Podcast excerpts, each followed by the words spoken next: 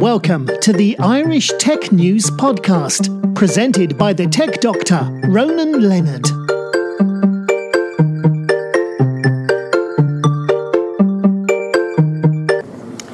Hi, welcome to Irish Tech News Podcast. I'm here with Parker Stanberry. We're at Phocuswright, and he won an award last night.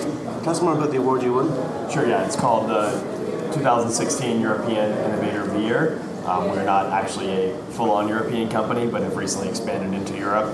Um, basically, our concept is a highly curated short-term rental model. So instead of the classic peer-to-peer scenario of an Airbnb or VRBO HomeAway, we are going in and professionally servicing, curating um, apartments around the world, and also delivering an on-the-ground service component, which is an in-person check-in, concierge, etc. So we're basically bridging the gap between a hotel experience and a home rental experience. And what countries are you, based in? So we started the company in Argentina um, about seven years ago. We're currently in 11 countries, uh, many in South America, U.S., Spain, U.K., and France, and are expanding quite rapidly. We're in 18 cities now, and we'll be in 30 by the end of the year. If lads move to Ireland as well. Um, yes, we will. We will open Dublin. I think it's obviously you know always been a pretty interesting tourist destination, more more European and some Americans. Um, but now with the business, sort of the, the amount of technology companies that are based here, I think it's a quite a natural sort of. It's on our natural path of the types of business travelers and companies that may use us, like the Googles and Facebooks Yeah. of the world. And where's your headquarters based? Is it, is it in America? Or? It's in Miami. Miami. Yeah, it's in Miami, which is just a good geographic center if you're addressing Latin America, the U.S., Europe. Um, it's a good center. But it's easy to get to as well. Easy to get to from everywhere. Yeah, And the weather's not too bad. not too bad. no. What about the storms? Did you get any bad storms in Miami? I haven't had any yet. No. I've, only, I've only been there for about a year and a half, but haven't haven't seen anything yet. Oh, so you're looking Yeah. so, and uh, where do you think you're going to be in five years' time? So in five years' time, our, our goal, which I stated yesterday in the presentation, is to be in 100 cities, you know, globally, be a full, fully recognized global brand, but maintain our sort of local, you know, curated knowledge of every city. We're not trying to be a massive, you know, company that has hundreds of thousands of listings. We want to have enough global scale to matter, but also to retain the sort of local curation that we do in every city. So aim, aim is to be high end possible. Yeah, we want to keep it keep it high end. It's not luxury. I always say we're not a luxury brand. We're, we're upscale, upper upscale, all the way to luxury. Um, but yeah, we want to keep it keep it higher end. People should know what they expect when they're traveling with us. It's going to be a cool apartment. It's going to be clean. You know, you're going to have some nice toiletries waiting for Yeah. you. You to look at your website and in London, you have some Notting Hill. They've got a nice TV and the TV is included, and you've got also got a maid, it's all clean, everything. I think that's nice. Concierge.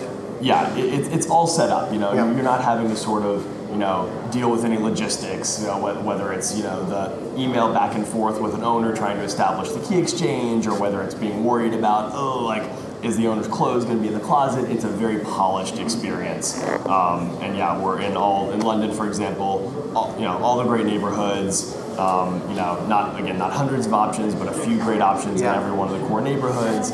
And the price point, as I also said yesterday, I, I used a London example, is you know 160, 170 pounds a night for a one bedroom, or, you know 250 to 400 pounds for a two bedroom, depending on the size. And it, it's quite a favorable comparison to a, to a hotel It is. for a much cooler experience. Yesterday I looked and I saw Notting Hill, because my brother lives there, and, I, and uh, I was checking what the price would be for, to, for accommodation there. And the price for one room is 170 per night, which is the same as a, as a boutique hotel, more or less, so it's a good price. Yeah, for a lot for a lot more space and you know it's a more a, a better experience. You can you can pick your location a lot more carefully because maybe there's only two Yeah. hotels in the Notting Hill area, Yeah. and we have 15, 20 apartments on almost you know every every corner. So And also, I noticed that when you book with you guys, you have more privacy. Now you, you can do what you want. Whereas with a hotel, you got to certain times of the day, someone's going to go in and clean the room. yeah, yeah, you, you're always yeah you're, you're sort of not sure if you need to put the do not disturb sign Yeah. on. There's people in and out. They're very strict about check-in, check-out time. We try to be quite flexible. We're able to meet you at the apartment at 6 a.m. if you're coming on an international flight. So yeah, it's, it's more privacy, more flexibility. And also at times when you're in a hotel, hotels, the concierge, the person at the front desk, you know what's up. So if you're coming late at night, you've got to bring your own key or other things. And the keys they give you are, are, aren't easy to carry. Yep. So if you lose that or anything else, you're in trouble. Exactly. You're not in front or trying to get in, and the person who's there, front desk might be there that time of night. You've got a problem. Exactly, exactly.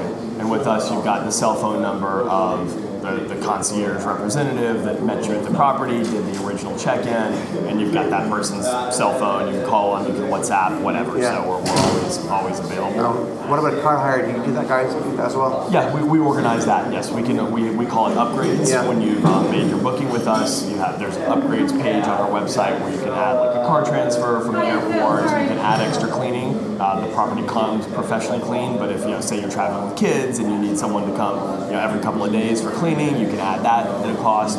You can add to stock the fridge, and you're arriving late. You know, you want some food in the fridge for the next morning. You can order that as well. So it, you can sort of customize the stay. Yeah, and if you got kids, can you order as well? A babysitter as well for kids? Yeah, in, in some in some places. Yeah. In some places, we obviously don't have like babysitters on staff, but we definitely that's part of you know the service the concierge could offer. A crib, you know, some people request an extra crib. Like we, we can run around and get most things done. Well, that sounds very impressive because normally when you when you go to Airbnb or something else, one of the competitors, everything you have to do yourself. Yes, You've got the room and that's it. After that, you have to do everything yourself. exactly. And also, I saw you say you have guides for city you're going to. Yep, every, yep. So we personally curate. You know, sometimes it's literally the recommendations of our own team members. Sometimes we'll you know contact local you know local experts or you know travel you know bloggers that really know the city well, and we sort of cobble together our own curated city guide. Um, one of my pet peeves is guidebooks, you know, that have a thousand restaurants. You know, you're going to going to a city for a week. You don't need to read a thousand restaurants. So we try to really again boil it down and curate it to you know, here are the 10 places you really have to check out. Yeah. I guess when I looked in London, Notting Hill, converted website, I looked and seeing what you recommended. And everything you recommended there was some, I'd say, yes, you've got it, you've got it spot on. It's good. Because one of them was restaurant called the, the Ledbury. And it's a very good restaurant. You've got all the right places. You know where to go, and you're not telling somebody to go here because someone says it's good. Everything I've seen there is recommended, and you know it's good. Yes, yes. No, that's that's great Because, like but- a Expedia example, if you look at them, other guys, they recommend someone to go to, and, and you don't need doing the reviews because sometimes somebody's been paid to promote a certain thing, or, or they've been paid to say, this place is, is rubbish, don't go, don't go here. yeah, exactly. Whenever it's a wide open sort of you know user generated content scenario, you never know exactly where those reviews are coming from who those people are. And again, there's just there's just so many. Yeah. To, to sort through hundreds of restaurants in Notting Hill, like wouldn't you rather someone you trust just Yeah. tell you these are And, the six or seven? yeah, and for me, I found basically when I felt basically it was one voice speaking, not 20 voices. Mm-hmm. And 20 voices speaking, each one's going to have a different point of view. And I'm thinking, what if these guys kind of get, get me the experience of, of the room and everything else, extras all in, surely they, they're going to know where to visit, where to go and see. Like you had basically the, the Portobello Market, which is great on Saturdays. You mentioned some restaurants and pubs to go to. I thought, that's great. And you went to the right places. Because when I was doing this, I want to make sure that these guys actually know, know what they're doing. Yep. So I checked an area that I know pretty well in London and see what they recommend. And I thought, yeah, you've got it spot on. And it's great to see that because most guys actually don't afterthought. yeah, we're, we're we're doing the on the ground work. We, Yeah. we really are. It's not. It's technology is, is really important to what we do, and having a you know highly a, a smooth, seamless you know website search and book process, having a mobile app functionality. We're actually rolling out a new one in June. It's going to be pretty cool. It'll have an embedded concierge chat functionality as well as a city guide, as well as all your trip details. You know, all, technology is really important, but we also are going to go do the actual legwork on the ground. You know, and we're gonna we're gonna be the ones showing our face at the check-in. We're gonna be the ones who have tried the restaurants, and I think there's no substitute for, for that kind of personalized. I think if somebody is actually promoting an area, unless they've actually been there themselves, they can't really recommend a certain place to go to. Yeah. Like if you're recommending this area in London or, or, or New York was nice? Uh, unless you've actually been in the village and seen the restaurants and pubs and clubs yourself, you can you can say how good it is. Exactly. Because if I heard someone telling me a great place, I'm going, that's your view. I want to go and make sure myself. Because if I'm promoting this product, I've got to promote the whole sure everything you promote is, is a standard that I, I would go to myself. exactly, exactly, Yeah. that's key. Because if, if you don't like if you don't like uh, w- uh, the place, why would you go there yourself? Exactly. Yeah, that's that's the whole local expertise kind of component of what we do. And And if we can do that in, we're currently doing it in 18 cities, if we can do that in 100 cities, and you have the same company you can trust for accommodations and Yeah. recommendations in 100 cities, that's that's a big value. I guess it's a USP as well. You got that. You can say our team are on the ground doing this. Yes. Whereas experienced other guys, they want to rely on third party people who, who book through them to give reviews and, and, and all that. And that's not going to be the exact same. No, it's not going to be the same.